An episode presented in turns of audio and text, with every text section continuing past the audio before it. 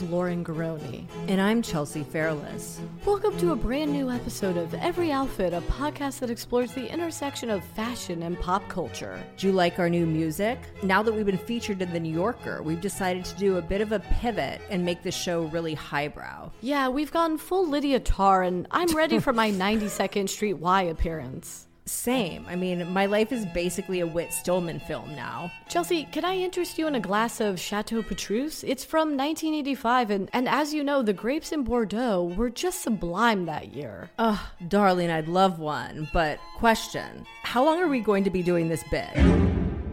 Yeah, all right, guys. it's like the most embarrassing thing we've ever done. Uh, but in all seriousness, we're so excited to be in the New Yorker. I mean, I don't need corporate magazines to validate my existence, but also the New Yorker. But we do need corporate magazines to validate our existence to our parents. And we would just like to say this is the best present you could have given our parents. I know. Both of our parents are New Yorker subscribers. So, such a nice you know, early Christmas present for both of us. But in all seriousness, we really want to thank Rachel Syme, who wrote the piece, Emily Romer, the designer, the illustrator, Mar Hernandez, who I'm still DMing to get this illustration from her. Okay, I sent the illustration of us to my friend Kate Jinks, and she was like, You look like one of Virginia Woolf's lovers. And I think you also look like one of Virginia Woolf's lovers. Like, I think we're giving major Bloomsbury group glamour. Like, it's giving Kim Jones's first Fendi collection. So, my hair doesn't look like that anymore. How this came to our knowledge is I was getting my nails done before Thanksgiving, as were you, and I got a text message from you that was this illustration. And I was like, oh, that's so funny. That kind of looks like us. And then it was like, wait, hold on, what's happening? Also, it's fun that we got a good review in the New Yorker, unlike Carrie Bradshaw in Sex in the City 2, when there was a like very bad review of her book, I Do, Do I? I know, where the illustration was her with tape over her mouth. Yeah. Should we just discuss the elephant in the room? Sure. Which would be this episode is coming a few days late because the day after Thanksgiving, I think like everyone, I got a cold, but I had the most mild cold symptoms. By Wednesday, I was wrapped up, and then this cough started, and then a acute case of laryngitis. So fucked. Yeah, we had to delay recording this episode by like five days, which we've never really had to do before. I know this has called into question our fledgling brand that we have as we've come to realize like, oh, if one of us loses our voices, we're fucked. Also, I love how in preparation for this episode, you had to go to a doctor and get a cortisone shot like you're a fucking Broadway star or something. The show must go on. Uh, yes, and of course, the cortisone shot is not working. It was supposed to restore my voice back to the way it was. My doctor saw our piece in the New Yorker and he was calling me, seeing how I was, and then he offered the cortisone shot. So I feel like because we were in the New Yorker, I got the Barbra Streisand experience. It's so good. I love that. But when I was getting the shot this morning, he was like, You might have this sort of salty taste in your mouth. And I didn't get that. What I got was the rarest side effect you can get with a cortisone shot, which is called cortisone flare. Because he oh, gave me the shot and my arm was on fire. That's so fucked. I, it's fine now, but like for the first hour, it was like I could not move my arm. And I was like, fuck, I have to edit with this arm too. Did it just hurt or did it look freakish? Like do you have a rash or something? No, I don't have a rash. It just was internally painful. All right, well, that's something.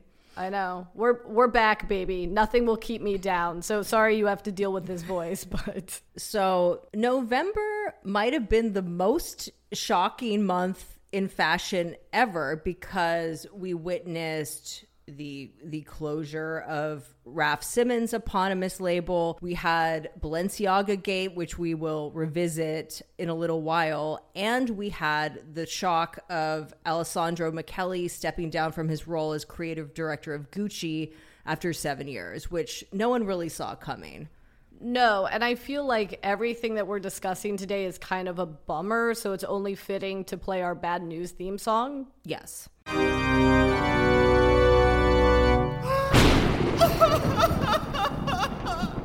Bad news! Only on every outfit. Okay, so as I mentioned, creative director of Gucci for seven years. He worked there as an accessories designer before that. So he's worked at Gucci for over 20 years. Yeah, he was there during Tom Ford's time. Uh, Michele said in a statement There are times when paths part ways because of the different perspectives each one of us may have. Today, an extraordinary journey ends for me, lasting more than 20 years within a company to which I have tirelessly dedicated all my love and creative passion. In the statement, it was noted that the internal design studio would continue to carry the direction of the house forward until a new creative configuration is announced, which signals to me that Michele's departure was abrupt and unexpected. So, Chell, why do you think he's leaving? Well, Women's Wear Daily reported that Kering, who owns Gucci, wanted a change of direction and wanted the brand to be focused more on classic luxury instead of like I don't know, maybe more trendy, fashiony type stuff. But I really don't understand that note because if you've ever set foot in a Gucci store in the last seven years, there really was something for everyone. Like if you're a hype beast and you want sneakers, it's like you can buy that. There's Dapper Dan, you have that. If you're like a classic sort of older rich lady classic luxury consumer and you want like a suit they have that they have that bamboo handbag they've been making for 10,000 years so i don't know who they think is going to come in and make pieces that are like quote unquote classic luxury because I feel like they just already were doing that. Yeah, I mean, I think there is Gucci fatigue going on, which is inevitable. I mean, Gucci is sadly being punished for its success, or I guess Alessandro is being punished for his success because they did so well with that aesthetic, that maximalist geek chic aesthetic for so long that it's hard to shift out of that without a new creative direction. I understand your point. If you literally go into the store, there is a diversity of product and style, but I think it's just people's imagination of what Gucci is. Totally, but people have this imagination of what Gucci is because we've literally been collectively waterboarded by Gucci for years now. You know what I mean? Gucci is suffering from being overexposed. That's all it is. It's not that he's not a brilliant designer it's not that the clothes have gone downhill because they haven't. It's that we are too familiar with this brand at this point and it feels more common because of that. Yeah, and I think the other thing that Women's Wear Daily reported that uh, you know, Daddy Henri Pinault had asked Alessandro to initiate a strong design shift earlier this year. I think Michele's statement points to that being true when he says uh, be, we're parting ways because of different perspectives each one of us may have. Like it's a very kind statement, but it's very pointed. And also, he's abruptly left. It's not like the end of this year, it's not like at the end of the next collection, which is usually what happens. Unless you're a Raf Simons and you own your own label and you're like, we done, bye. Yeah. Also, to invoke Carrie Bradshaw. I think that great fashion does require a level of Zazazoo, and there's no Zazazoo if you're making creative decisions that are solely based on sales projections, on yeah. things that have been successful before, because I feel like the goal should be to sell people things that are like new that they don't know that they want yet. And this is a problem, and you see it in the entertainment industry as well with places like Netflix or Amazon making material based on data, but forgetting the fact that like most people don't have taste. That's the point of creative directors, directors is to empower people with taste to make the consumer realize that they want things they didn't know they wanted. Totally. And they're also forgetting the fact that prior to having all this data, people just made movies and had a point of view. And those have been some of the most commercially successful films uh, of all time. Right. And going back to fashion, they weren't conglomerates, they were family owned houses. So we, yeah. we are in uncharted territory. Do you want to hear my joke answer of why I think he left? Sure. I think maybe he looked at the Harry Styles haha collab and was like, I can't do this anymore. what am I doing? well, Harry Styles is a big part of his legacy, I think, at Gucci, creating his look and turning him into a fashion icon. I mean, also, he obviously also brought a sort of diversity in terms of race and sexuality to the brand that never existed before because before he came in, Gucci had the sexuality of a real housewife.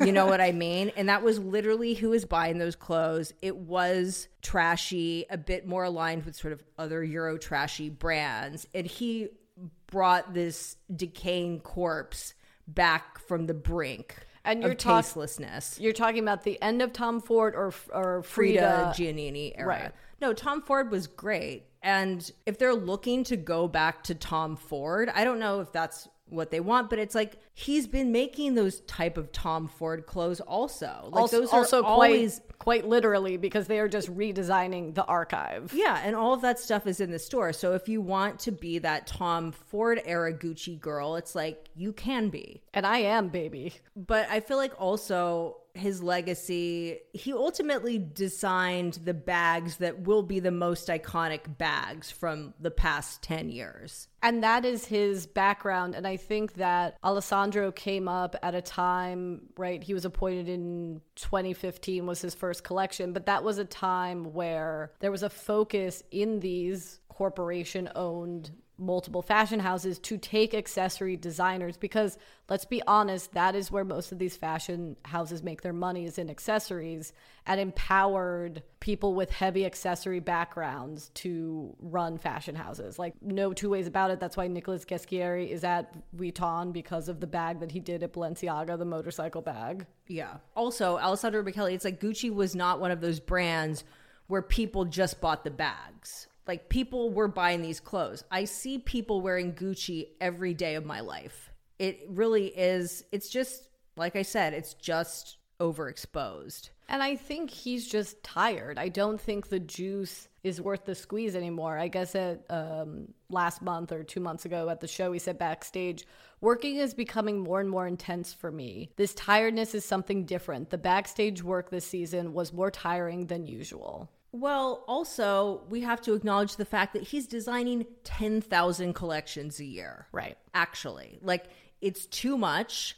It's contributing to the general overexposure. That and the fact that we're very used to having the same roster of celebrities constantly in Gucci. Like it's just in between the fragrances, the beauty, the restaurants, like it's a lot. And they wanted to expand to make as much money as possible. And Alessandro made so much money for them. He did. Uh, in 2015, the year that Michele took over, the brand posted a revenue of 3.89 billion, which was up 11% from the previous year. And at the end of 2021, the brand had, had a revenue of 9.73 billion. Although it did dip during the pandemic, and Gucci's sales growth has not matched that seen at LVMH and Hermes. But not every company can be like an Amazon where it's just constant growth forever. Yeah. Especially if you're making something trendy, it's like there are cycles of trends. Things go in, things go out. And, you know, it is what it is. It's going to be interesting because so much of the Gucci aesthetic, I mean, I, I know that's a very obvious statement, but I'm thinking about the Gucci Osteria. Like, so much The of it. stores are all designed like it's fucking Hollywood Regency on acid or something. And I don't know what other designer is going to come in where those sort of like Chesterfield blush colored velvet sofas with like tigers on them are going to gel with someone else's artistic vision. Like it it was such a specific aesthetic. Yeah, I mean, not since, I mean, not even Tom Ford was a hire from outside. Since really the, their ready to wear came back in the early 90s with Tom Ford, they've always hired from within. And they've Yeah. obviously had good luck with that, or I guess mixed luck.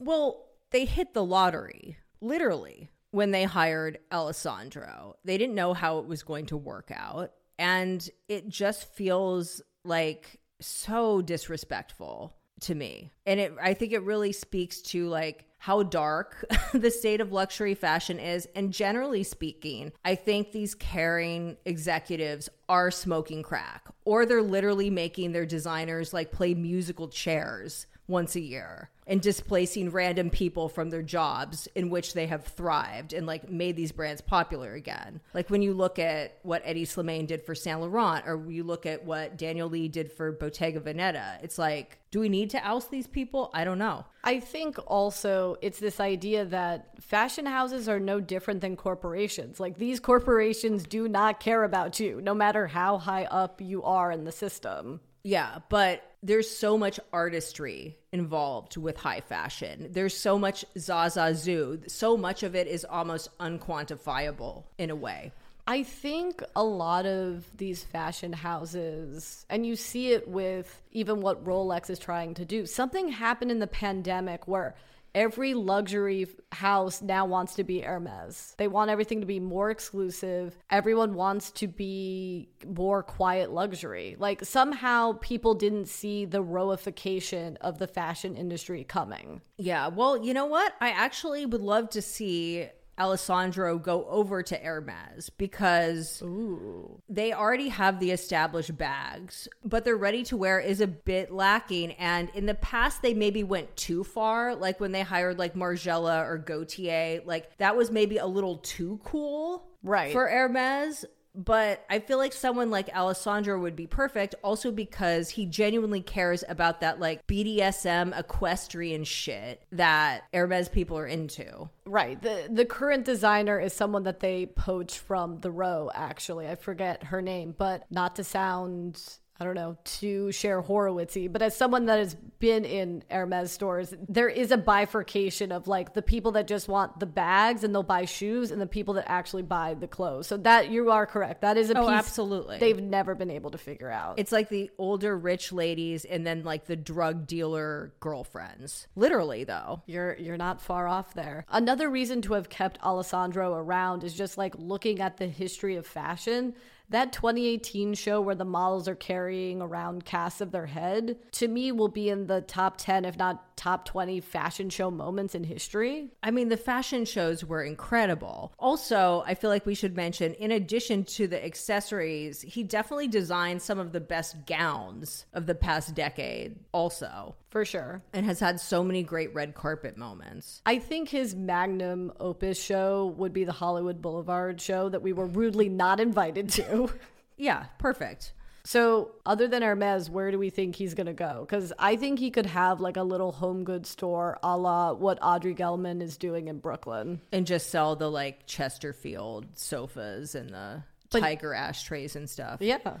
I mean, I would love that. It's it's so hard because after you've been the head designer of Gucci, so many other houses would be a downgrade. Like I think he would be amazing if he took the helm at Gautier, but that would be a downgrade in the sense that like they just don't have the amount of brick and mortar stores Yeah. and stuff that Gucci does, obviously. I think um, he. I, it seems like he himself even wants a change. I don't think he wants that runway having to produce four collections or 15 collections a year. I think he should go out on his own and get into a different product category like interior design or something. Like there Kelly Wearstler cannot be the only celebrity maximalist in the world. Okay, but also just imagine him at Chanel. Oh. Because I feel like that would not be a downgrade. Oh, we need a changing of the guards. He's really good with logos, but he's done everything that he can do with the Gucci logo at this point. Like, there's literally nothing else to do. Like, I would love to see that. And Chanel, even their accessories are in crisis. I still can't get over. Have you seen this Chanel backpack that like legit looks like a Chanel trash bag? No, I have not seen this. It's the ugliest thing I've ever seen. It's like eleven thousand dollars. yeah, but Chanel has always made pretty ugly stuff. Like, not exclusively, but like, there's always like, if you've ever set foot in a store, it's like not everything is is super cute. Also, I think Alexander McQueen as a brand needs a real revival. That's I mean, it won't happen because it's also owned by Kering, but I think that it's really weird that out of all of their sort of brands that they they like switch these designers around, it's like Sarah Burton has been there for so long and like she is a great designer and the like the runway stuff is beautiful. But like if you go into the store, it's literally like the scariest place on earth. It's full of like terrible sneakers that like old guys are buying. Like it's like the weirdest vibe. And I feel like it's so weird that they are switching up the designers at every other house but haven't really gotten into McQueen. And I wonder if it's Sarah Burton's relationship with McQueen and why they won't touch it. But you're right. That's another vibe that's not correct. Well, also, Alexander McQueen has never figured out how to make an it bag. Like Alexander McQueen himself never figured out how yeah. to make an it bag, as brilliant of a designer as he is. So it would be cool and potentially lucrative for the brand if they actually had that. But I think that they're selling a lot of sneakers, and that's kind of the backbone of it. Yeah, it's it's tough. There needs to be some kind of cohesion. Uh, I would be remiss if I did not mention that you know, in regards to Gucci, Riccardo Tisci is not at any house currently. Yeah, but like, do they really think like Riccardo Tisci is going to do a better job? That's that's almost my thought. It's like, who are you looking for? Like, who are you? Who do you think you're going to find?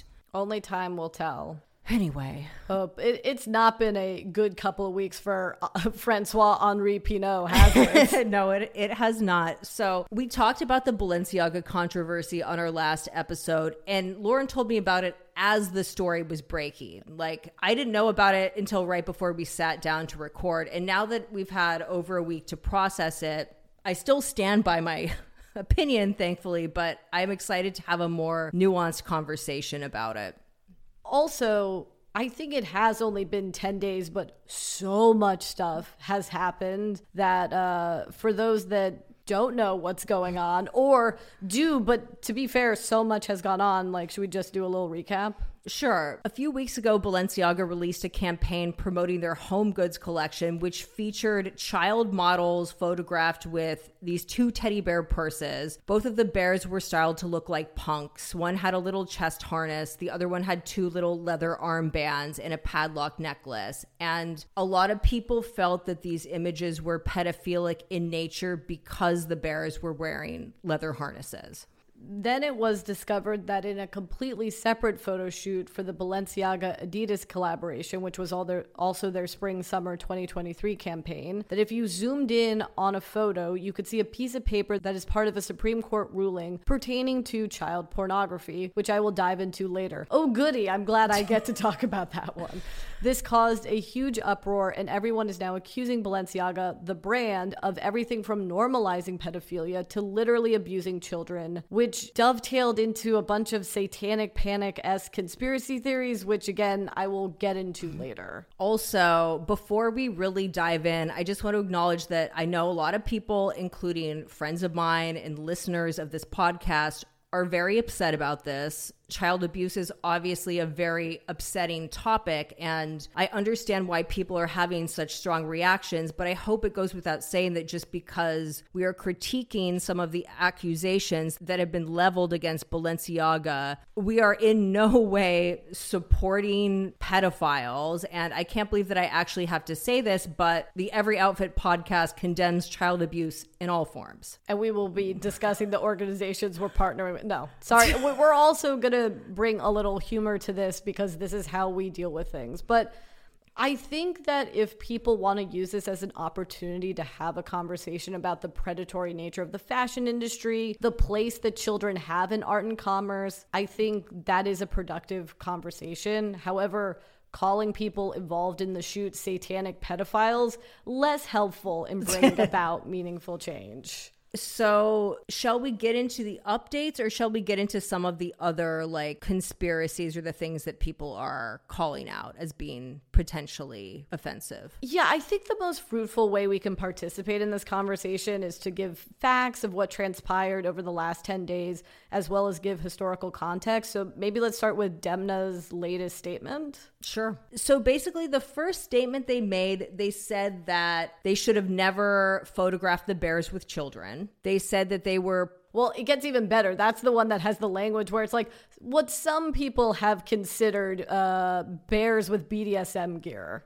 And you know what? I agree with that because I will die on the hill that these bears were styled to look like punks. Like one of the bears looks like Sid Vicious, and the other bear looks like Tavi Gevinson shopping at Dover Street Market like 10 years ago. Look, I think that if I've learned anything over these past two weeks, it is a binary state. People either think that it's not a big deal that these kids were holding the, the bear bags, or there are people who do. And I feel like a gigantic misstep is they didn't discuss the nature of the shoot, right? That initial shoot, which was for their ostensibly their holiday collection, right? Their object collection. Home objects and yeah. Yeah, was with the ph- photographer Gabriele Galimberti, who did a series of photos called Toy Sessions, where children are photographed in front of their toys. He also does photographs with adults, I assume in America, with their toys, which are guns, which I assume this is all a series that's a commentary about capitalism. It's very clear, and what is in none of these statements is they saw that photographer's work, they engaged him, they wanted him to do that for their object collection, and hey, he photographed with children, let's also have children. And this guy's never done any sort of fashion campaign before, and now he's being labeled as a pedophile and harassed online. And it's it's sad. But also to touch upon a point that we briefly touched upon last week i also will make the case about the harnesses that harnesses have become mainstream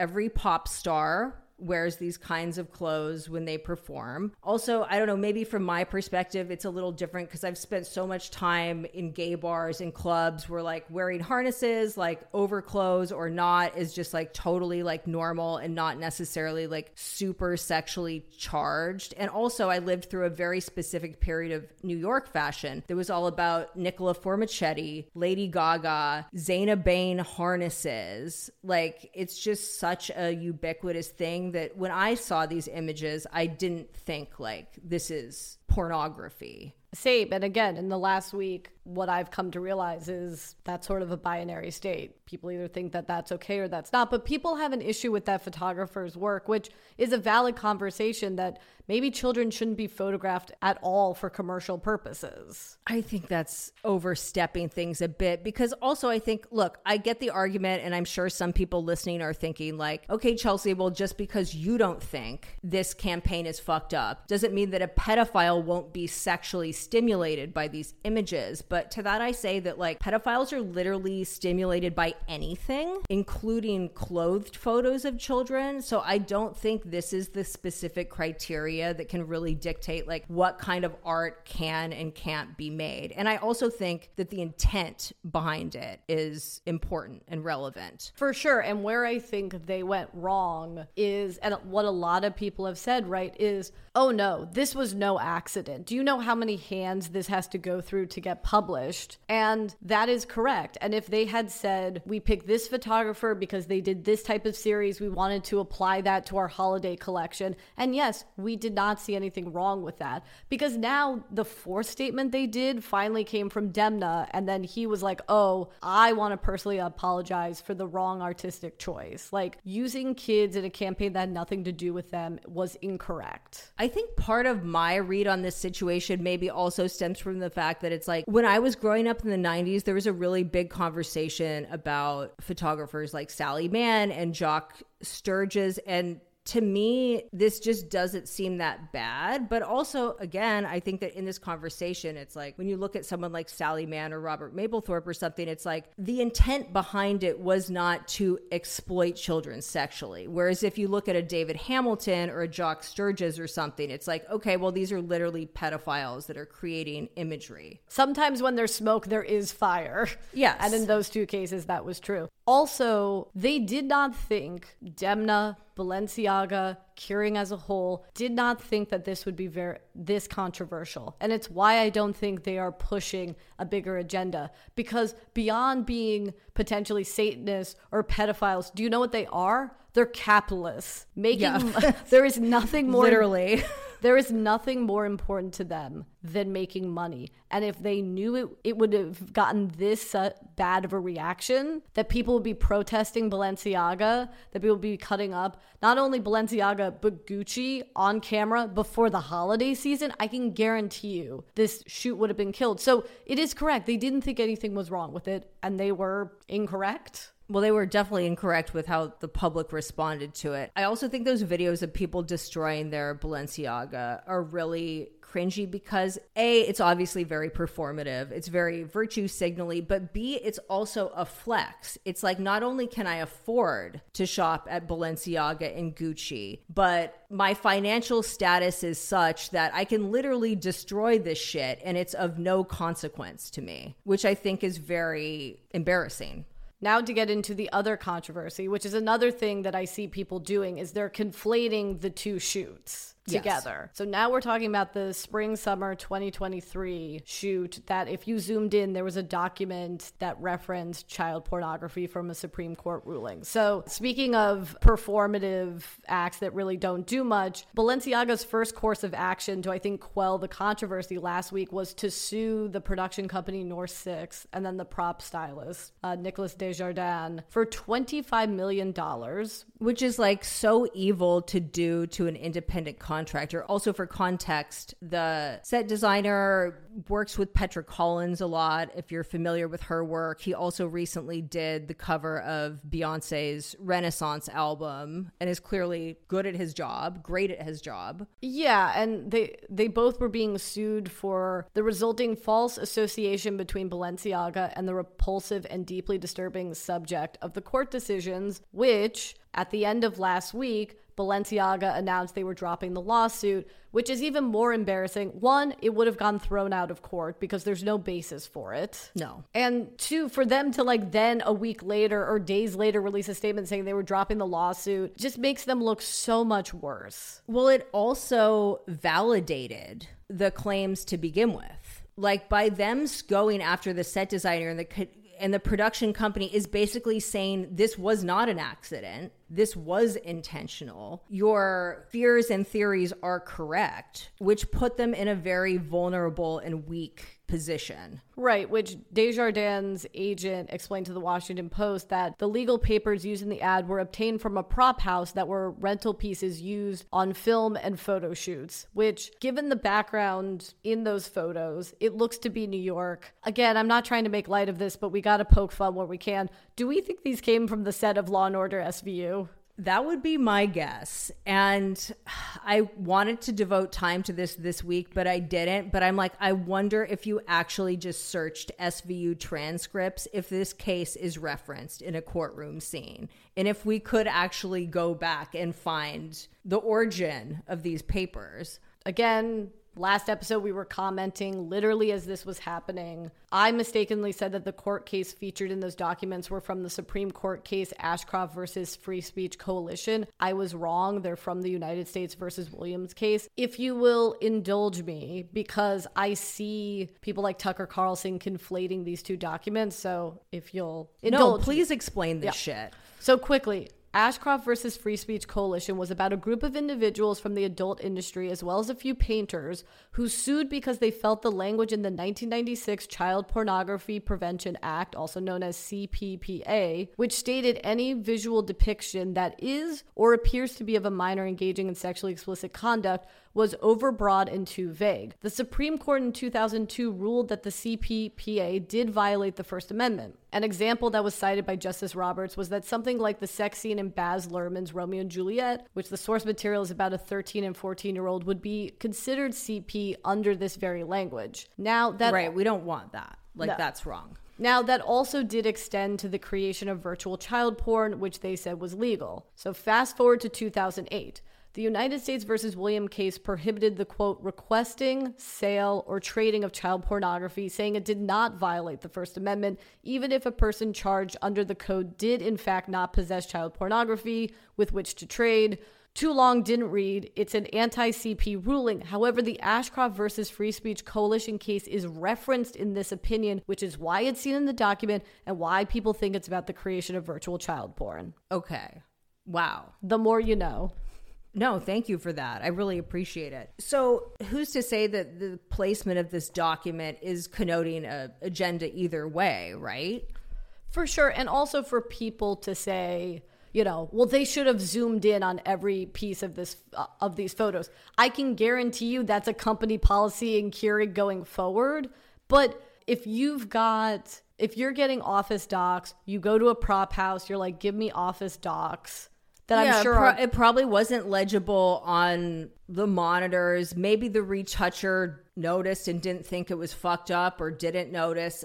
Who knows? And yes, it is true that so many approvals go into these sorts of campaigns. However, people are also humans and things do fall through the cracks. Like, for example, when Balenciaga launched the object collection on their website, all the prices were at cost. That's a human error. That's a mistake. They fixed it. Like things do happen. And I read this article once that where a bunch of Washington insiders had been anonymously interviewed and they were asked whether the US government was more like House of Cards or more like Veep. And they were all like, it's like Veep. So I think when we're really far removed from the upper echelons of some of these, of any industry, really, you sort of get this sense that things are maybe grander than they actually are. And there's no doubt these two events happening almost simultaneously did not help anything. No, of course not. So, should we get into some of the other sort of Easter eggs, if you will, that people have found in these photos or the photos of the the Adidas campaign? Yeah. So a Twitter user named Curious Light did an exhaustive thread on Twitter going through the stylist Lotta Volkova, who worked on the object shoots, Instagram, calling out various imagery that she's posted over the years, coming to the logical conclusion that she's a saintess. My favorite is when this person posted Lotta in a Cannibal Corpse t-shirt and said, quote, this is really disturbing. Cannibal Corpse is some metal band, but nevertheless. See, I do really think that a lack of understanding of subcultural fashion is at the heart of many of these criticisms because they see a shirt like a Cannibal Corpse shirt, and instead of thinking of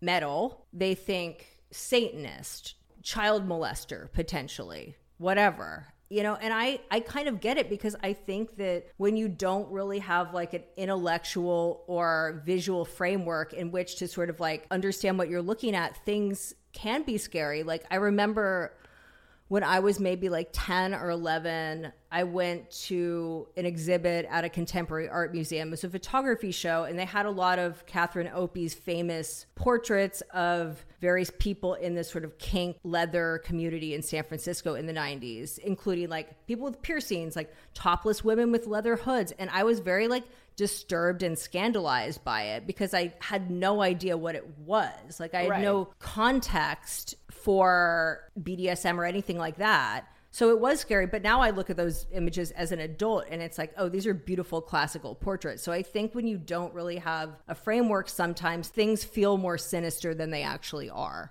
For sure. And then everyone was in such a heightened state. Not everyone. I'm talking about a, you know, very vocal minority, but everything becomes conspiratorial because Lotta obviously was getting harassed. And so she made her Instagram private, which only made people more suspicious of her. Well, it's also fucked up because she did not work on any of these shoots. She, to my knowledge, hasn't worked with Balenciaga in a minute. So Wait, not even the object shoot? Because No. I, I looked her up on models.com and yeah, they say her most recent shoots are all Miu Miu. No, yeah. She did not work on any of these. It's like people that are even sort of like tangentially related are getting dragged down, including some artists. Yeah, I mean, most recently people have noticed. So, this is for the spring summer 2023 campaign, yes, with the documents. But in the Isabelle Huppert ad, which, my God, look, take who you want, but leave us Isabelle Huppert for God's sakes. But uh, a book in the background of that photograph is for the artist uh, Michaël Borremans, Borremans, which, among many other paintings that are featured in the book, there's one where toddlers seem to be covered in blood and playing with severed limbs. Okay, it's not, there's nothing sexual about this, for one thing.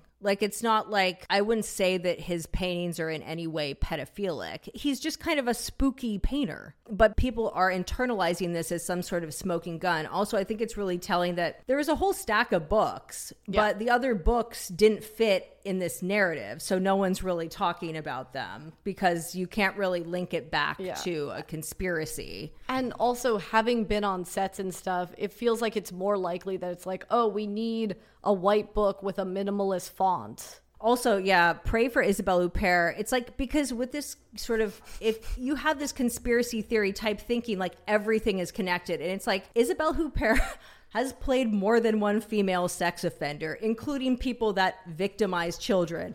And that can't be a coincidence, can it? It's like, well, yes, this bitch has been in over a hundred films. Like, I think the most egregious of the conspiracy theories was one that I saw on TikTok, which tried to, this is for the object series with the children, tried to align a date found on a wall in one of the photos with Josh Duggar being found guilty in his sex abuse image trial, the date being December 9th, 2021. For those who haven't seen the picture, the wall is several different lines and dates indicating someone marking one's height as they grow. Yeah. I mean, look, we should be talking more about Josh Duggar as a culture, as he is disgusting. But it's yeah, it's it's all it's all wild. And then we have the tape. The roll of tape. Oh, yes.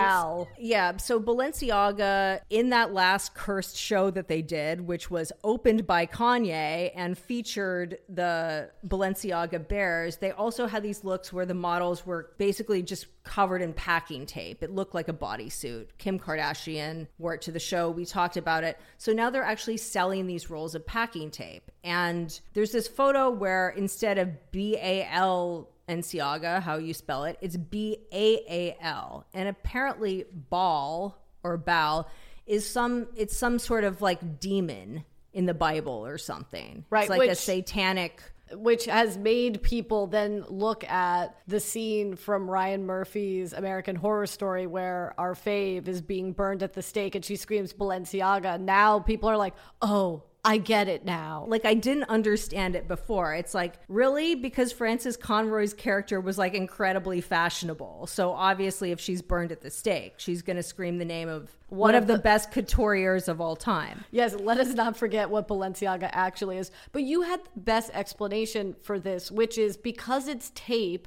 they probably cut it off. Yeah, think about like if you're if you're cutting tape and it's there's words on the tape, it's like depending on where you cut, it is going to change what word appears on the roll of tape. So if you cut Balenciaga. Yeah, like it could just look like that. That's where the double A comes from because the lay the tape layer underneath it is the full name spelled out, but the BA on the top layer goes over, and that's how you get the extra A. Yeah, but you know what? There is a conspiracy I will accept because I do like I do think that all of this stuff is arbitrary and accidental, but I'm open to the theory that this was deliberate in the case of the tape and stuff and maybe they did want to have little satanic undertones in some of their imagery that they thought might provoke QAnon freaks as sort of a crazy kind of guerrilla marketing because that does seem kind of weirdly on brand for them, right? That, at least to me, intellectually makes sense. Whereas Balenciaga just sort of um, having an overarching goal to normalize pedophilia, I don't logically understand like what a brand stands to gain from that. Because again, not Satanists, not pedophiles, capitalists. Capitalists during the holiday season. They want you to buy, buy, buy. But the other conspiracy thing related to Baal, right, was that TikTok video that Tat sent us where someone writes in the Lat- Latin to English translator that if you break up Balenciaga, it spells Baal is king. But the only way to get that is if you spell Balenciaga with two A's. If you sp- spell Balenciaga and break it up the way that the word is broken up, but correctly with the one A, it's just like he has ball. Yeah, I love like we've obviously been in a group chat with all of our friends about this all week and like not Lauren like actually typing this shit into like a translator and like sending us screenshots. I was sick in bed. You know, we were discussing off air as this was going on. There haven't been many conspiracy theories related to fashion. Like the only one that I can think of is the idea that Yves Saint Laurent maybe had a hand in Christian Dior's death. Right. Which, if you listen to our fashion crimes episode from a year ago, our mentor Jessica Glasscock bust that conspiracy theory up. I don't know. I think that part of the backlash to these ads is a general fatigue around Balenciaga as a brand because it has entered the mainstream consciousness. And I think that, I mean, sorry if this sounds pretentious, but I think most normies aren't interested in fashion brands that challenge a like traditional notions of beauty and b brands that challenge traditional notions of luxury. Like i was watching them talk about this on the view it was the most insane segment. They were basically like, in reference to the bear images, they were like, these images are so disgusting. We're not even going to show them. Like, this brand is making child pornography. But the conversation quickly shifted to these are the same assholes that are making handbags that look like trash bags and are selling them for $2,000. Like, there's a resentment of what they do in that way. And I think since the Me Too movement, and I have to say, since Trump became president, president, or I, I don't believe that he's still president. I'm not one of those people, but like really in the last five years, there has been this conspiratorial nature that is built on the truth that elites do not have our best interest at heart. Yes. But it does. So the, there's a central truth to this that we can't deny, but also in this case, it's not true. Well, the truth in this is that pedophiles do conspire together, right? Like we know this from everything that happened with Jeffrey Epstein. We also know that pedophiles conspire together online to share child sexual abuse imagery. They conspire together to distribute that shit, to abuse children, whatever. So, yes, that is very much true. But I don't know. It's just, it's all so wild. I also find it really interesting that every media outlet has published all of these photos with the kids' faces and stuff because they obviously don't meet the criteria for child porn. Yeah. Yeah. That's how you know it's not child porn because every news agency is posting these photos and posting these photos in regards to the lawsuit, which is a different shoot. But because that is a more specious controversy, they post the images. And by the way, the way that it is described by the media, I mean, children in a BDSM themed shoot sounds terrible. Yeah, of course. Also, I think it's like interesting that the controversy over the bears was a slow burn. Like, I saw these images maybe five times or something before I I heard about this controversy. So if you've never seen these photos before and everyone is saying that this is child sexual abuse imagery, that's obviously going to change the way that you look at the image. For sure. And, and, most people had that experience. Most people didn't have the experience that we had where we just saw it on the website and we're like, oh, let's maybe we'll buy the dog bowl or something. Yeah, I mean, you can hear how we've changed in our discussion of this over the last three episodes. But again, we do have to make room for the fact that there are people who just, regardless, do not want to see children in that kind of milieu at all. Right. Okay, also, parallel point I think it's really fucked up that so many people are chomping at the bit to accuse Demna, a gay man, of pedophilia when there is such like an insane and fucked up historical precedence for these sorts of claims being leveled against gay men and it's depressing. Like I feel so bad for Demna, like it's it's terrible. That is the more surprising thing of the controversy. Again, having a discussion about, you know, children's place in art and commerce, the power imbalance in the fashion industry, all fair, but it's not as if in the last last 40 years, we haven't seen examples of this going horribly wrong. Like, I think back to Anita Bryant in 1977 campaigning successfully in Dade County to repeal the ordinance that prohibited anti gay discrimination. And she named the organization Save Our Children. And she warned that maybe a particularly deviant minded gay teacher could sexually mo- molest your children. Yeah, well, people still think that, you know? Like, obviously, there's more mainstream acceptance of queer people now, but there's still a lot of people that some part of them actually believes that shit because it is, we are just so inundated with that kind of messaging. And the same goes with Lotta being called a Satanist. Like, watch the the documentary about the West Memphis Three. Like, it was not that long ago that someone went to prison on death row for like wearing a Pantera shirt. Literally, and again, that's like a misread and a misunderstanding of subcultural fashion and conflating punks and goths and people in the fetish community as being rapists, murderers, and Satanists. Like It's really that simple. And if those are the associations that you have, there's nothing I can say to like change your read on this because it's so ingrained in you. But it's just, I have a different perspective based on my experience in the world. For the last 30 years, the fashion industry, certainly in advertise in advertisements, have courted sex and I would say a porn aesthetic. I'm not saying that Balenciaga shoot, but there has no. been a history. And I think the most infamous example of this would be the Calvin Klein basement porn ads that got banned. Yeah, this scandal I think is closest actually to that because it's the only time in my life that I remember people on a mass scale saying that a major fashion brand's imagery was was pedophilic. So basically it was like it was a Calvin Klein campaign, there was video, there were print ads. It was basically like these teenagers and 20 somethings wearing like jeans and tank tops like laying on a dirty carpet in a wood paneled basement and an unseen person behind the camera that does sound older that does for lack of a better phrase, sound creepy is asking them increasingly personal questions and they do seem uncomfortable. Yeah. And I don't know. People people interpreted these ads as being child pornography, but I think it is more like that porn genre. I don't know if you know what it's called, Lauren, where it's like, yeah, people are like sitting down for a casting call or it's like yeah. an audition. It's like that's a, I don't think that's necessarily a child sexual abuse imagery trope. It's more of just like a porn trope. Right. And, but the style of that ad does look like, you know, a tape that Dahmer is showing one of his victims.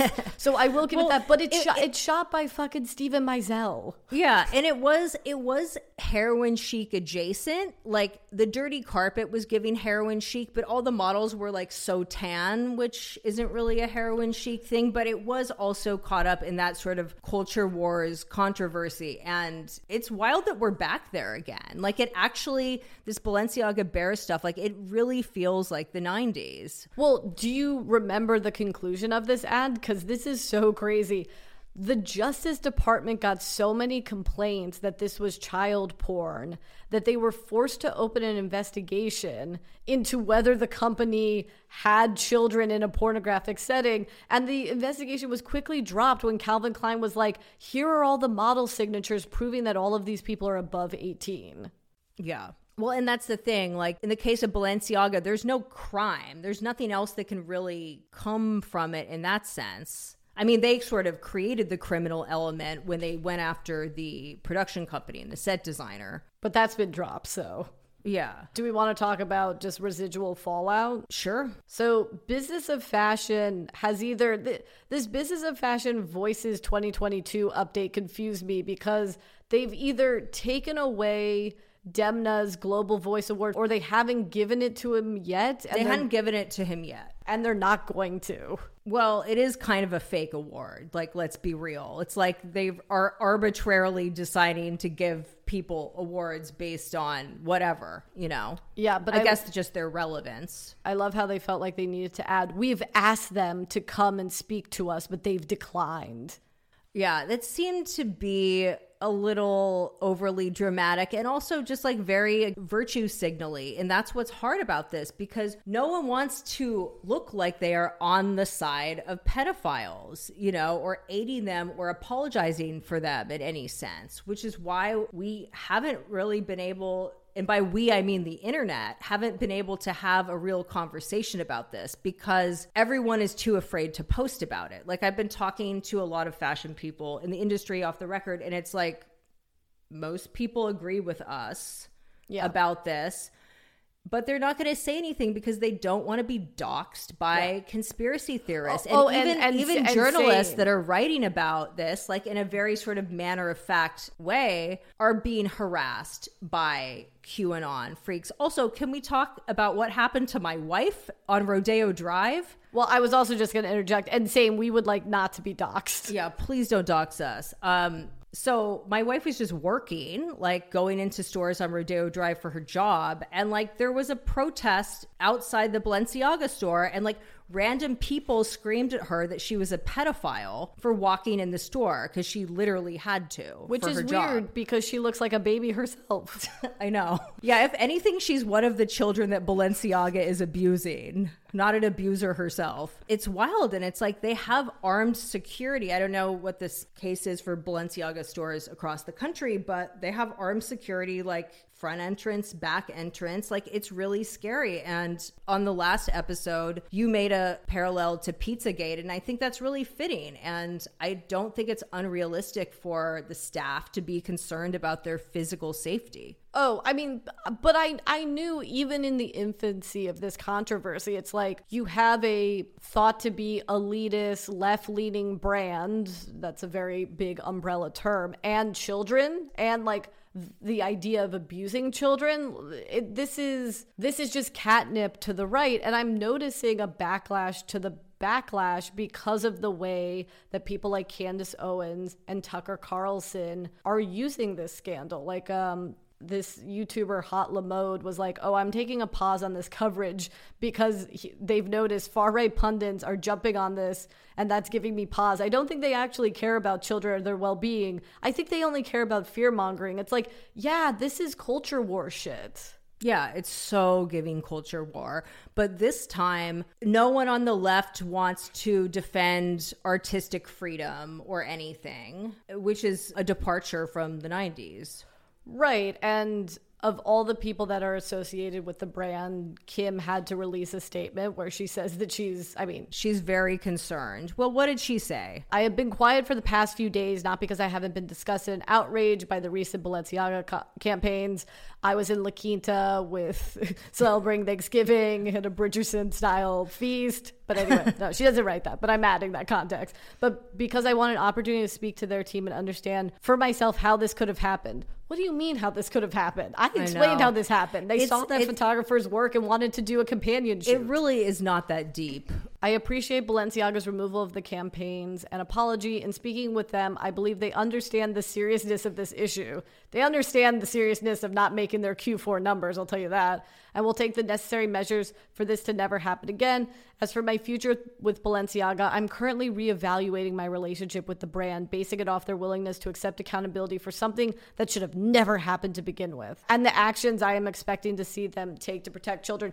We didn't get into how, in all of their statements, they're talking about how they're like working with organizations to make sure this never happens again. In 2019, Kering signed a document or released a statement saying that they weren't going to work with under 18 models again. I don't know if that exclusively meant the runway or what. Well, but- yes, this is where a fashion brand should be concerned about children. Are we using underage models for adult clothes? Like Balenciaga makes children's clothes, so they need child models for the children's wear. Yeah. And also, are we using underage laborers in our factory being the more distressing thing? Um, of course, that's more of a fast fashion Shein type vibe than it is typically like a luxury brand thing, which is the real irony of this situation. That was the best TikTok I saw of that woman who was like, You're all coming for Balenciaga, but you say nothing and you still buy Shein. Yeah. Also, I do think she did great damage to Balenciaga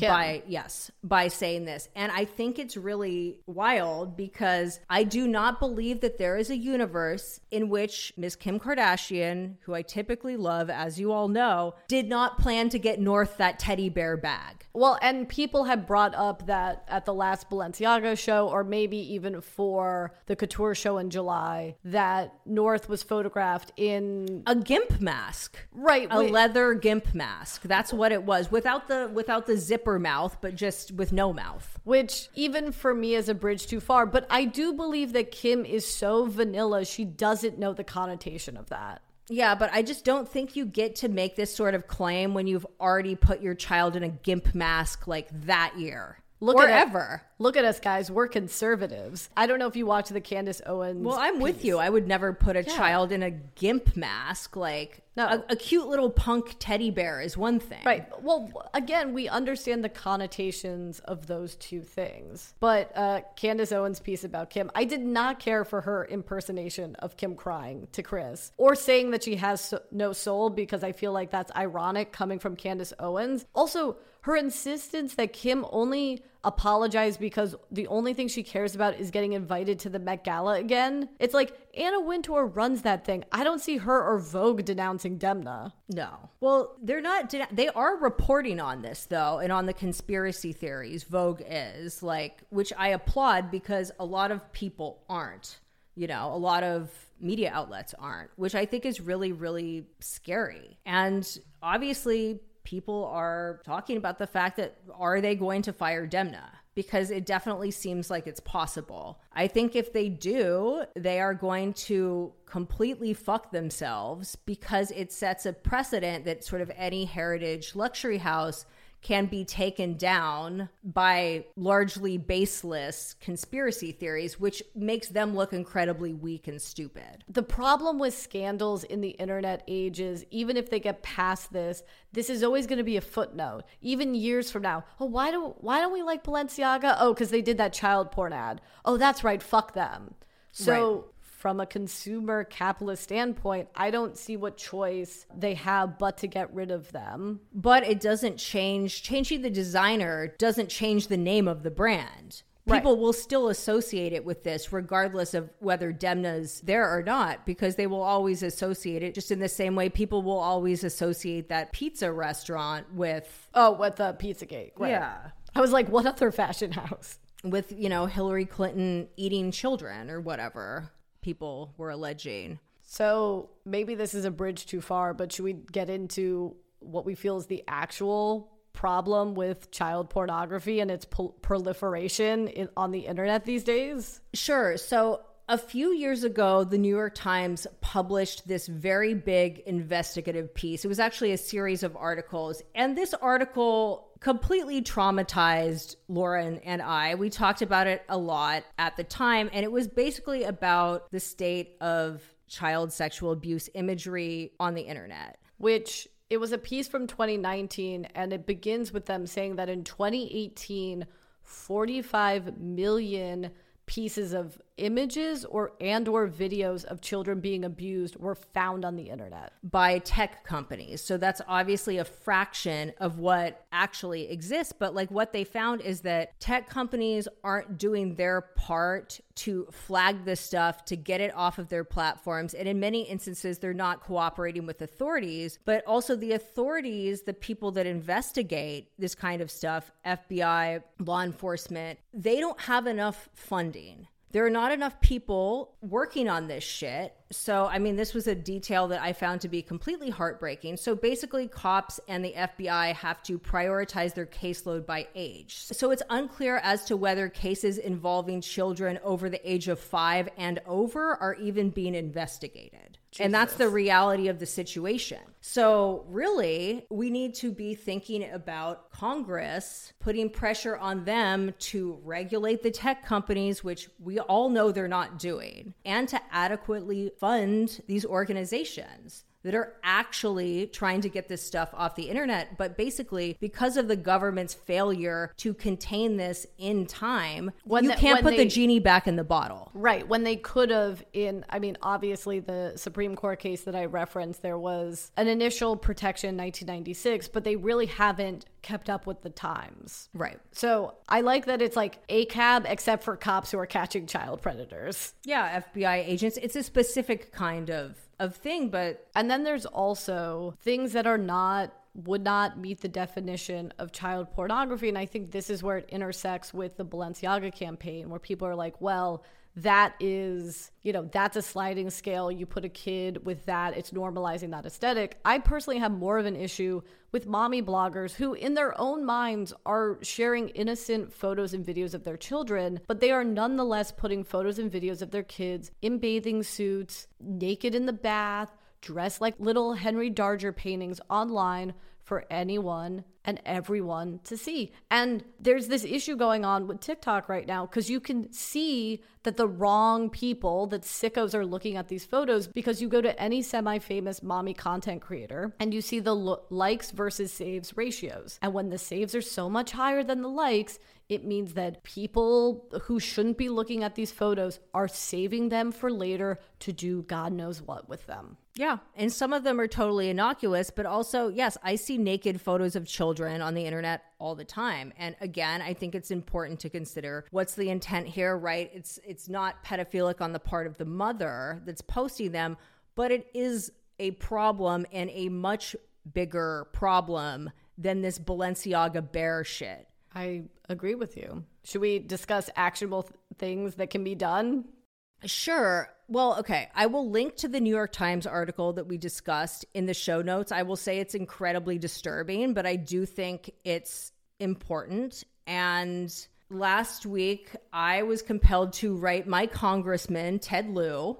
Oh, wow. About this and again encourage him as my representative to regulate these tech companies and like actually try and deal with this shit. And that's something that anyone can do. Right. And I will say, I mean, these are small victories, but in November of this year, the Justice Department awarded $105 million to protect children from trauma and abuse to various interagency organizations. I become like semi well versed on like the actual policing forces that are trying to police this. So, the Office of Juvenile Justice and Delinquency Prevention will be awarded 31.2 million under the Internet Crimes Against Children Task Force program I mean, Dick Wolf, potential spinoffs to SVU. Just yes. Your darkest show ever. Um, to help further investigate technology based child sexual exploitation. An additional 3.6 million will support training to the Internet Crimes Against Children task forces. Additionally, another 3 million will help increase the technological investigative capacity and training to combat child sexual abuse material and online child sexual exploitation. This is obviously great. It's not enough. Um, to Chelsea's point, call your representative representative, write your representative,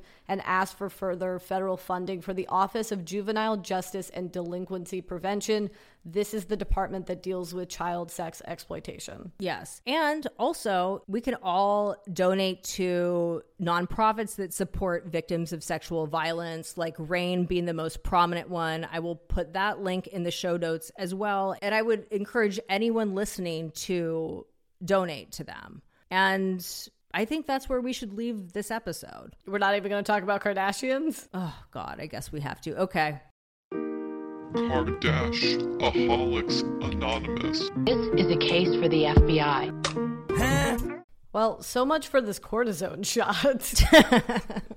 yeah, it hasn't done shit. I know. I spent three days hunting down codeine cough syrup because I couldn't stop coughing. And that is like guaranteed relief. You're all drugged up. Also, like, fuck rappers for making lean very popular because no one wants to carry it anymore. you should just go knocking on doors in the Hollywood Hills until someone has it. But I don't know if my codeine cough syrup is watered down, but it did nothing. Wild.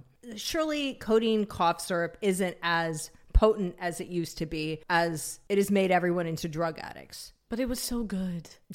I wanted to put it in a blender with some ice and font and Fanta. Oh yeah, just like Samantha. It's yeah. so wild. I mean, it's not actually codeine. I think for her it was it's legit cough syrup. still syrup, cough but... syrup and Fanta. Like that is like that's toxic. That's like drinking gasoline or something. Yeah, especially if it's like grape flavored cough syrup and orange Fanta. Even like cherry cough syrup and orange Fanta is. Is it? I thought it was Fanta. Is it Fanta? I don't know. I don't know, and who cares? But here in LA, we do not do that. We drink ginger shots and green juices like normal people. Which I didn't even say. You brought me a care package that included green juice and ginger shots. So thank you so much. Oh, of course, babes. Okay, where the fuck do we want to start with the Kardashians? I, I guess I don't know. What are we actually talking about? Because we've got, well, I haven't looked at the doc. There's the Kimye divorce that got finalized, or I guess the duo formerly known as Kimye has settled their divorce, hammering out child custody and property related issues. Kim and Kanye will get joint custody with equal access of their four children, although Kanye in one of his rants acknowledged that Kim essentially has the kids 80% of the time. Although Given his recent media appearances, I don't know how much longer he will have joint custody to the kids. That's my two cents. Um, so according to the settlement, Ye will pay Kim 200,000 a month in child support, which in our friend group we were like, "Why?" Because usually child support is to make sure that the kids in each of the homes have equal lifestyles, but what this is for is it is to pay for the kids' school and 50% of the children's security expenses, which should let you know how much their security costs. Yeah, like surely Sierra Canyon can't be that expensive. Like how much is that roughly, do you think, for a year? And they have what, four kids Yeah. in it? Um, typically most private schools at this level are now about 40,000 a year.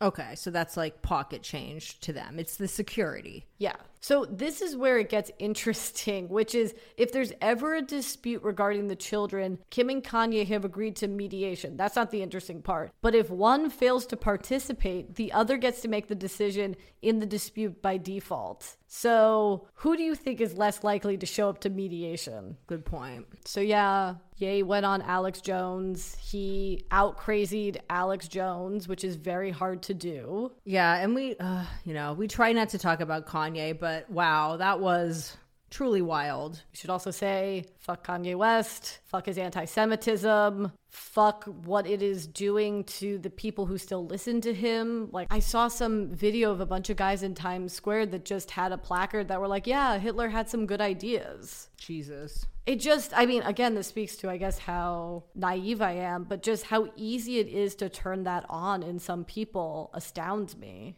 Oh, for sure. But I know, I know you didn't watch the Alex Jones thing, which it went on for three hours. But the- Well, I watched the clip of him on The View. I think oh. it was the same episode where they talked about Balenciaga. A very traumatizing episode of The View for me overall.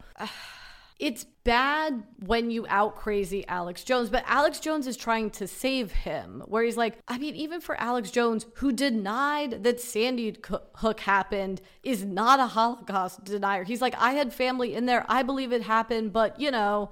And he's like, I get it. You're a fashion guy. So you like Hugo Boss and the uniforms. And Kanye cuts him off and he goes, No, I love Nazis. I love Hitler. Jesus. See, I didn't actually watch this, but I don't doubt that it was fucked. I did see the fit though, which was quite dramatic. But here's what I will say as horrific as this descent has been to watch, he's going to less and less reputable news sources. And he just burned through Tim Pool and Alex Jones because what Kanye fails to understand is they are the stars on their own platform and they got what they needed from Kanye and they're never going to have him back on again because he just wants to monologue for three hours. And that's not Alex Jones and Tim Pool are the people that monologue for three hours. So I can guarantee you he's probably going to start talking to like teenagers on Twitch. And after that, he will be gone the way that Trump was gone. So he's going to join Truth Social. Well, not even Trump will touch him. God, I can't believe we're talking about this. But like, not even Trump will touch him because when he went to dinner with a full on Nazi, Nick Fuentes, a person that I now know who he is. Uh, he- Also, uh, what's his face? oh, Milo Yiannopoulos. yeah, our his- fave. Not our fave. We're joking, but Which the fact that Kanye feels like, oh, I finally see the truth, and he can't tell that he's getting played by Milo Yiannopoulos and Nick Fuentes. Yeah. But Trump won't touch him because Kanye went to Mar-a-Lago and was like, "You should be my running mate," which Trump will never do. Well, also Trump knows that he's a liability. Yeah. Trump is Trump needs to be the only liability. You know what I mean? The people Oh, yeah. around him need to be less psychotic. I mean, that's the point I'm trying to make with like an Alex Jones type is they are the, their own liabilities and they don't need any extra thing. And they took what they could from him and they got the little bit of clout and bump in ratings and we're done with you. I think we should also mention that he's lost his management, I believe, since we talked about this last. We already know he's lost his lawyers, obviously his Adidas Yeah. deal, his Gap, you know, pretty what's left for him to lose. I mean, the rest of his money. He said on Tim Pool before he walked off of Tim Pool, when Tim Pool said, those people, and Kanye said, but who are the people? And Tim was like, I'm not going to do that. And then Kanye just walked off. But he admitted on Tim Pool that his banks were locked and that I forget whether he went to Morgan Stanley or Goldman Sachs, but they were like, you actually owe us $30 million in fees. And then Kanye said he's trying to buy a bank for 75 million. Okay. Anyway, the season finale of The Kardashians. Yeah, I watched that, but like what was that again? What happened? Okay, I'll tell you exactly what happened because this was what was driving me crazy. I'm sure in the keeping up days, they fudged with the timeline. It was harder to tell because their personal lives, while the biggest moments were in the tabloids, not every moment was in the tabloids. But like, I've never seen a fudging of the timeline like we did in the last episode. So, Khloé welcomed her son on July 28th, 2022. Kim walked for Balenciaga Couture on Oh, it was the Balenciaga episode, right? perfect timing. Perfect timing, yeah. But she walked that on July 8th. And then Kylie went to the Billboard Awards May 15th. And, and not that it matters, but the Kravis wedding was May 22nd. So I guess the month of June, nothing happened for anyone. Right. So it was Kim walking in the show. I mean, I thought that was quite interesting to watch. All of that stuff. Like, obviously, I live for that. To me, what I find the most interesting is yes, what their schedules look like. Like, what does Kourtney do all day? I would love to see that. And the fact that, like, Kim just goes and goes and goes. Lauren, when you have to work out for two hours a day, like, and then like the working out for two hours a day and getting in glam, Yeah. that's four hours of your life, like gone. For sure. But like for Kim to do like a 56 hour trip to Paris. And I thought that that was very sweet that she takes one of her kids on each of these trips. And oh yeah, she has like a solo vacation with one of her kids like every year, so they feel special and like whatever. but also the point, and people can think that their careers are insipid, but they do have careers. And the fact that she's like, I want to show my kids how much joy working brings me. Yeah. So that they can find their bliss and make a brand out of it. Yeah, that's literally what she said. So they can figure out like what kind of company they want to start. It's like maybe North wants to be a fucking veterinarian or something. I'd love to see it. But um yeah, nothing really happens. Everyone's like, "Uh, this is very boring." But you get Demna on the Kardashians, which has never happened. Like he had a full, you know, That Satanist. yeah, you know, that pedophilic Satanist had a whole uh, arc. Can you imagine if that episode had come out this Thursday, what they would have done to the edit? Well, I'm glad that we got to see it because otherwise we probably wouldn't even be able to ever see the episode. Yeah, but people are annoyed again on TikTok because I've been stuck in bed for a week. But people have been posting older clips from Keeping Up with the Kardashians. And it's like, I mean, this is even a later season of Keeping Up, but like when Kourtney and Kim get in such a bad fight that like Kourtney smacks the shit out of Kim, and like you see The foundation Shit on the wall? on the wall. Yeah, that was the best ever. That was full like Russ Meyer's glam. Yeah, like we're never gonna get that again. And Kim had the audacity to post, "What do you guys want to see for season three of the Kardashians? Do you guys like family stuff, work stuff, kid stuff, behind the scenes of shoots, family pranks?" And then someone, my favorite reply was Scott. We want more Scott and less Kravis. Please, for the love of God, less Kravis. If I hear one more whispered, yeah, baby, or see another makeout scene, I'm going to kill myself. Well, Kravis's only plot line on the, the finale was that they have a blended family and their kids use cell phones at the dining table and they made everyone put away their phones. But actually, my favorite response to that tweet was the person that was like, I want to see jackass type stuff. and it's like, same. Right. also, in we we should say, in light of Kanye's latest descent into uh, complete oblivion, some a meme has been going around with this tweet that says, "We'd love to see how you talk to your children about anti-Semitism," but we're never going to get the reaction to the Kanye drama. I mean, this season was proof positive. Well, they didn't even okay. Even after stretching out the Met Gala Marilyn dress situation for at least three episodes, right? Yes, three. if not more, they completely skipped over the backlash to it, which is insane because in the scheme of sort of Kardashian transgressions, like Astro World being at the highest point, Yeah. the Marilyn dress thing is kind of like on the same level as the nobody wants to work these days comment. Like it is one of the more benign scandals that they've had. And it doesn't involve like claims of like cultural appropriation or anything like that. So it's like kind of insane that they're not talking about that, especially when everyone knows what happened. Well, they jumped from the middle of May to July. Yeah. Basically, this season was all about Kris's hip replacement. And okay, sure. I appreciate that she's so down to like carry the show along with Kim and Khloé in that incredible first episode. But Khloé, for her sanity, needs a break. No more drama with Khloé. Fair enough. Love to Khloé. Anyway, Like, we didn't even get that elopement that Kravis did with MJ in Santa Barbara. wait, what? Like the weekend before they all went to Italy, I think because MJ is too frail and old to fly to Portofino, they eloped. Also because I don't think you can get a marriage license in Italy, so they legally got married in, in America. They went up to Santa Barbara and eloped, Okay. like the weekend before. Right, right, right. We didn't even get that. Wild. Also, what's up with Caitlyn? Surely she can pop in for one app. Hey guys. Remember me? What does Caitlyn like think about all this Kanye drama? Because I mean, she's happy to have another conservative in the extended family, but not like this. no, she didn't want it like this.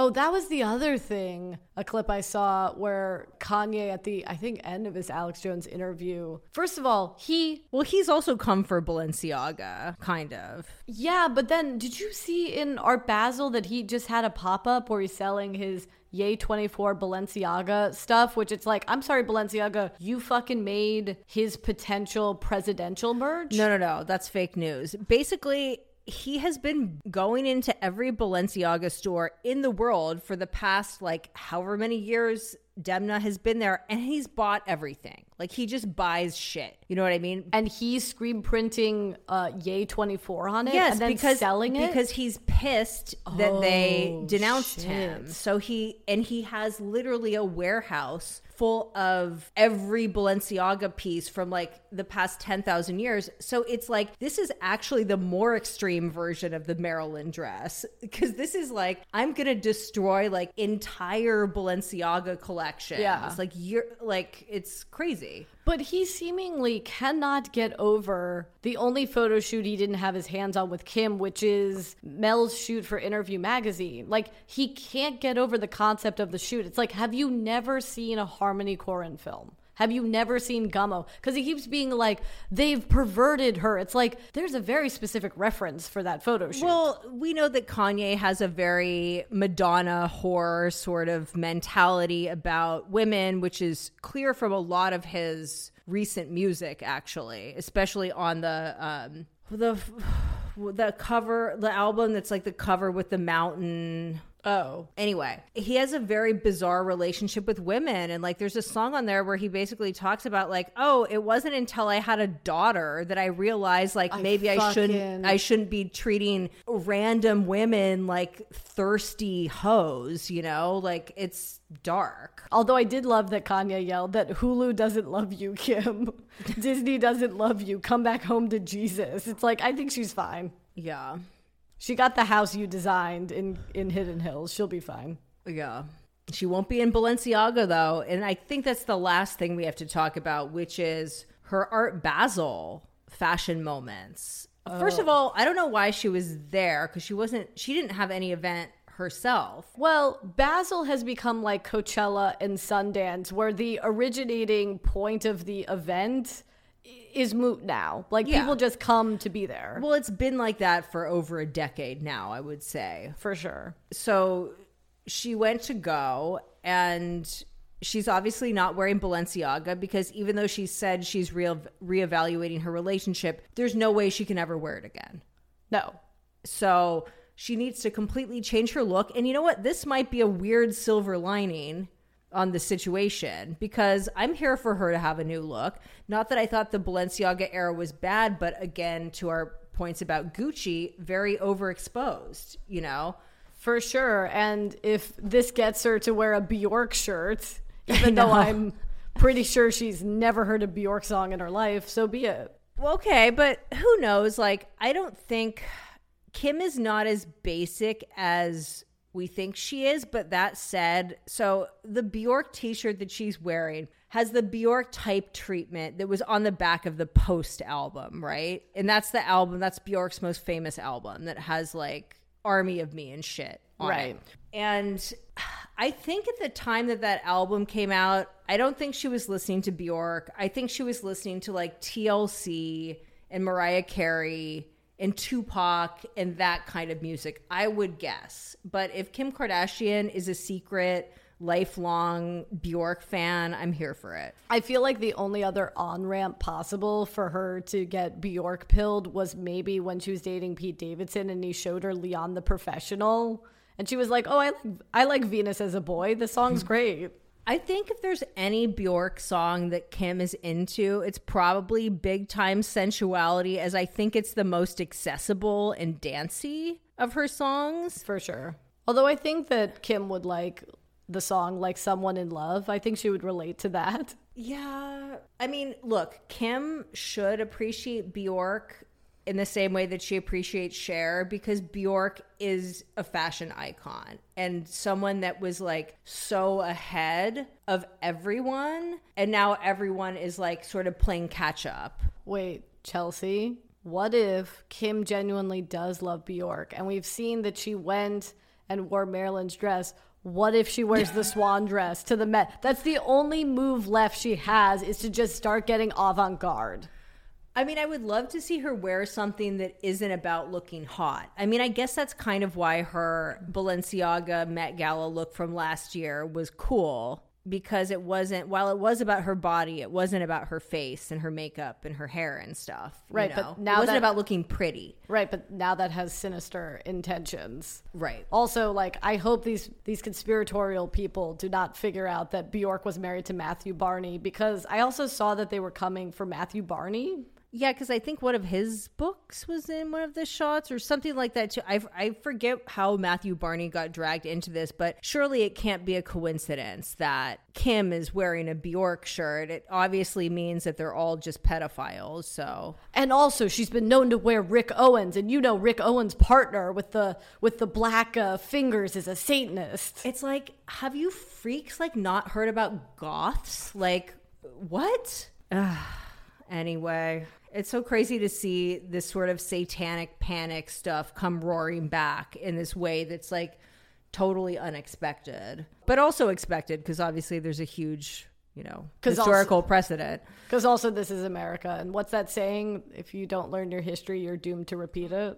Yeah, if we don't educate people about what goths and punks and fetishists look like, they'll just think they're murders and Satanists forever. We're not talking about everyone that has an issue with the Balenciaga. No, no, we're not. We're definitely not. We're And- talking about a specific but very vocal part of this controversy. well, also, like I said before, it's like it's like nothing is more triggering than child abuse. So I understand why people are having these sorts of reactions to it, but I think part of it is the fact that I think maybe it's easier or more comfortable for people to think about pedophiles as these sort of shadowy, nebulous figures and sort of like conspiracies rather than confront the fact that they're actually like living, breathing people in our communities that we interact with, that we know. and that our government, as we previously explained, is woefully unprepared to deal with in And- any meaningful way. Yeah, and it's just really hard to it's like we don't want to have that conversation as a culture. We also don't want to have the conversation that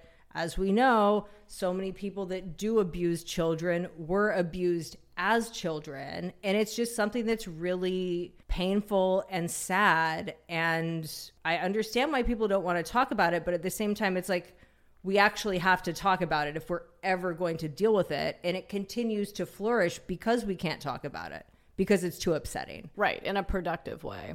Yeah. All right. Anyway, I think my voice is officially crapping out, so thank you guys so much for listening. we will be back later in the week with a Sex in the City rewatch episode. We will be rewatching The Freak Show if you would like to watch that ahead of time. All right. Bye, freaks. Bye, fuckheads. Bye, you freaky little fuckheads. We love you. Bye.